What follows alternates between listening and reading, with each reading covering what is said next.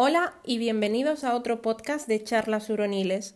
En este podcast os quiero hablar sobre la llegada de un hurón a casa, sobre cómo intentar hacerlo de la mejor manera posible para que el hurón se adapte bien, se relaje y no haya incidentes.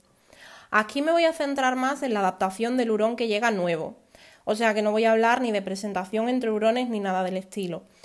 Pero sí que tened en cuenta que si hay otros hurones en casa, el hurón nuevo debe guardar cuarentena separado en otra habitación, principalmente por salud y segundo, porque llegar nuevo a una casa y verte otros hurones es una fuente de estrés para ti como nuevo, con todo lo que llevas ya. Y bueno, para los que viven en esa casa, que se encuentran de sopetón a un intruso, mmm, tampoco es la mejor forma de empezar una relación.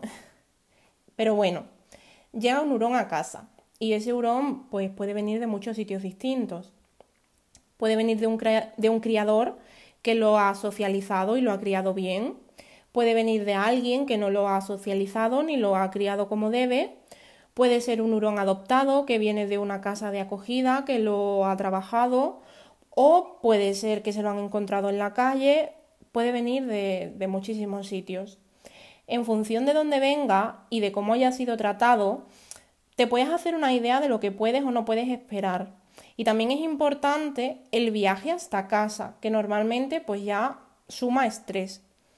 Da igual que sea un bebé hiper bueno, súper bien socializado, que si ha tenido un viaje largo hasta tu casa, muchas horas en transportín, más un cambio de casa, pues lo mismo cuando abres el transportín y lo intentas tocar, te vas a llevar un bocado.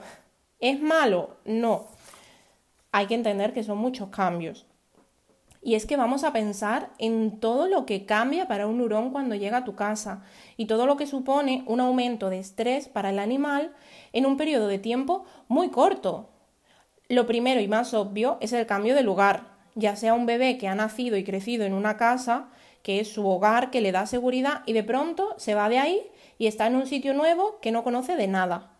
Y pasa igual con el hurón que ha estado acogido en una casa y ahora tú lo adoptas, que él se acostumbró a esa casa y ahora nota el cambio. Y ya si, si hablamos de los que se encuentran en la calle, es que ese pobre animal no entiende nada. Luego, la separación de sus compañeros.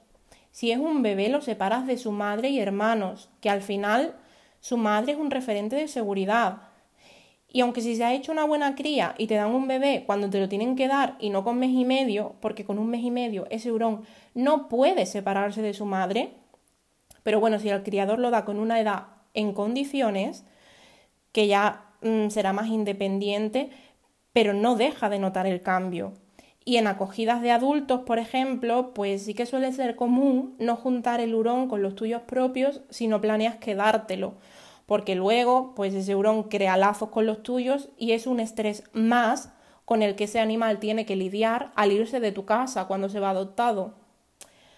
Otro, otra cosa que suma estrés son los olores, porque ¿por qué digo que los olores pueden sumar estrés?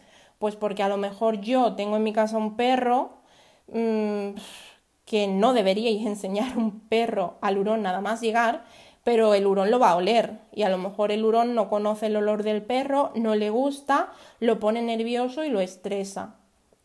Y las nuevas personas, que somos nosotros, que estamos súper ilusionados con la llegada, pero quizás ese animal, después de tanto cambio, pues lo último que le apetece es que estemos ahí, pues dando por saco. ¿Y eso cómo lo sé?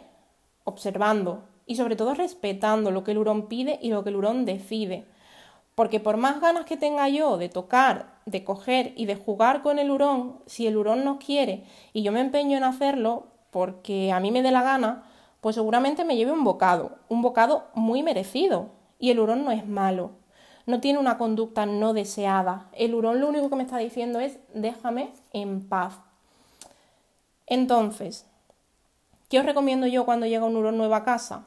Lo primero es que busquéis la habitación más tranquila de la casa y ahí pongáis la jaula, el playpen o pues donde vaya a estar ese hurón en cuarentena o donde vaya a vivir y lo dejéis tranquilo. Una habitación a poder ser pues mm, despejada, sin peligro, donde el hurón pueda salir y lo podáis controlar fácilmente sin tener que intervenir mucho. Yo suelo recomendar y suelo hacer, sobre todo en hurones que traen mochila, ¿Qué es para mí traer mochila? Pues que traen un abandono, que no se les ha tratado bien. Suelo recomendar mínimo una semana o diez días sin forzar el contacto. Esto quiere decir que yo les doy de comer, de beber, los limpio, los dejo salir, tienen juego de olfato, pues como el resto de mis hurones, pero no intento contacto. Yo voy a lo mío y ellos a lo suyo. Suelo aprovechar y los limpio mientras ellos están investigando la habitación y al final normalmente, pues al tercer o cuarto día, ellos son los que se empiezan a acercar. Pero yo mínimo, mínimo respeto la semana, a no ser que vea que es muy evidente y que es que a veces ellos necesitan o quieren acercarse a ti para investigar un poco, pero no quieren contacto. Eso me pasó, por ejemplo, con una aurona del año pasado, que la saqué de la perrera, y bueno, ella estaba investigando la habitación y yo pues aproveché para limpiar. Y de pronto me la vi al lado de la mano. Además, pues bueno, ella tenía las tetas un poco hinchadas y estaba siempre como muy nerviosa buscando algo. Eh, yo creo que le quitaron las crías, y, acabó en la calle. Y de pronto me la vi al lado de la mano y pensé, te vas a llevar, mm, te vas a llevar un pedazo de bocado mm, de los que no se te olvidan. Pero me quedé quieta, obviamente. Y ella me olió, se quedó quieta también y de pronto se dio la vuelta y se fue. Y entonces yo ya respiré tranquila. Otras personas, pues quizás después de eso hubiesen intentado tocarla. Mm, yo, sin embargo, pues seguí con mi regla de, de esperar y de no de mantener eh, la distancia. Además, ella también se calmó, dejó de buscar a sus bebés porque es que era eso, ella estaba muy nerviosa buscando pues unos bebés que le habían quitado, obviamente. Pero ella no quería contacto. De hecho, tengo un vídeo en mi Instagram de cuando empecé a probar y llegué incluso a pasar la línea y al final la Aurona pues ya harta de mí me intentó morder y muy bien hecho. Y en el momento yo no lo vi y luego cuando estaba editando el vídeo pues pensaba, joder Isa, es que podías haber parado antes, ¿no? Pero bueno, somos humanos y, y hay veces que en el momento no vemos las cosas. Bueno, todo este rollo que os he soltado. Venía que os decía que cuando llegaban les deis un periodo de tranquilidad que no queráis empezar la relación a los cinco minutos de llegar, porque en la inmensa mayoría de los casos eso no va a salir bien. El descanso también es importante, es importantísimo. Eh, ¿Por qué os decía también lo de la habitación tranquila? Porque todo ese estrés acumulado eh, lo necesitan eliminar y procesar de alguna forma con un descanso de calidad. Y descanso de calidad, nada más llegar a casa, pues quizás no lo van a conseguir en el sitio más transitado de la casa. A lo mejor en el salón donde está todo el mundo, la tele, los ruidos, no es el sitio ideal. Otra cosa que al menos yo considero importante es que la casa la conozcan poco a poco. Cada casa funciona distinta, hay hurones que van por toda la casa, hay hurones que tienen un par de habitaciones para salir, otros solo tienen una. Bueno, si vuestro hurón mm, va a tener acceso a varias zonas de la casa, dejad que las conozca poco a poco. ¿Por qué? Porque si yo te dejo abierto el mismo día toda la casa, es mucha información. Mucha información para un animal ya de por sí saturado. Entonces, pues hoy te dejo conocer esta habitación, estamos dos o tres días aquí, mañana te dejo conocer otra, y así poco a poco hasta que ya tú llegas a conocer toda la casa o todas las partes a las que vas a tener acceso dentro de mi casa. Y sobre todo, al relacionarnos con el hurón, la calma. La calma es importantísima. No sobrecitéis a un animal que de por sí parece que se baña en Red Bull. Hablad en tono bajo. O ni habléis. A veces el silencio es tan importante y eso lo aprendí con Nala. Nana, Nala es la urona de la perrera. es la urona de la que os hablé antes. En los acercamientos Cuanto más le hablaba, más, nerviosa se ponía. Y un día dije, ¿por qué no te callas? ¿Por qué no te callas, Isa? Y ese día la Aurona fue súper tranquila.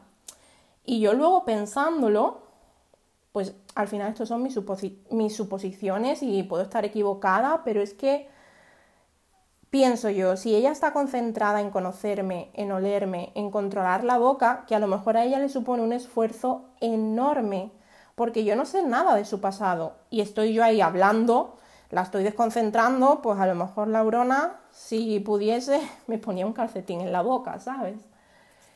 Y lo más importante, si al final hay algún mordisco, porque puede haberlo. El hurón usa la boca y eso lo tenemos que entender y lo tenemos que aceptar. Hay que metérselo en la cabeza. El hurón usa la boca. Si hay mordisco, trabajadlo bien, haced las cosas bien. No trates como no quieres que te traten. No grites porque no te gustaría que te gritasen. No destoques en la nariz. Tu nariz de humano, comparada con la nariz de un animal, es inútil. La nariz de un animal tiene muchísimas terminaciones nerviosas que la tuya no tiene. Lo que a ti no te duele, a un hurón sí le duele. Es una zona muy sensible. No lo cojáis del pellejo tampoco. Eh, su madre solo los coge así para transportarlos y durante un periodo de tiempo concreto. Una hurona no educa ni corrige a un bebé así. Es una postura, además, que los deja indefensos. Es una situación muy incómoda para el hurón. Un hurón que acaba de llegar a tu casa y no te conoce de nada, lo único que quieres es crear una situación incómoda con él. No lo encierres tampoco en un transportín cuando te muerde. El mordisco es comunicación. Lo que hay que ver es mm, cuál es el problema, qué es lo que nos está queriendo decir y cómo podemos ayudarlo. Y bueno, me despido ya. Espero que os haya gustado y os sirva de ayuda para todos aquellos que estáis pensando en tener un hurón este año. No olvidéis seguirme en Instagram, que es donde suelo anunciar los podcasts y subir más contenido. Os veo en el siguiente. Adiós.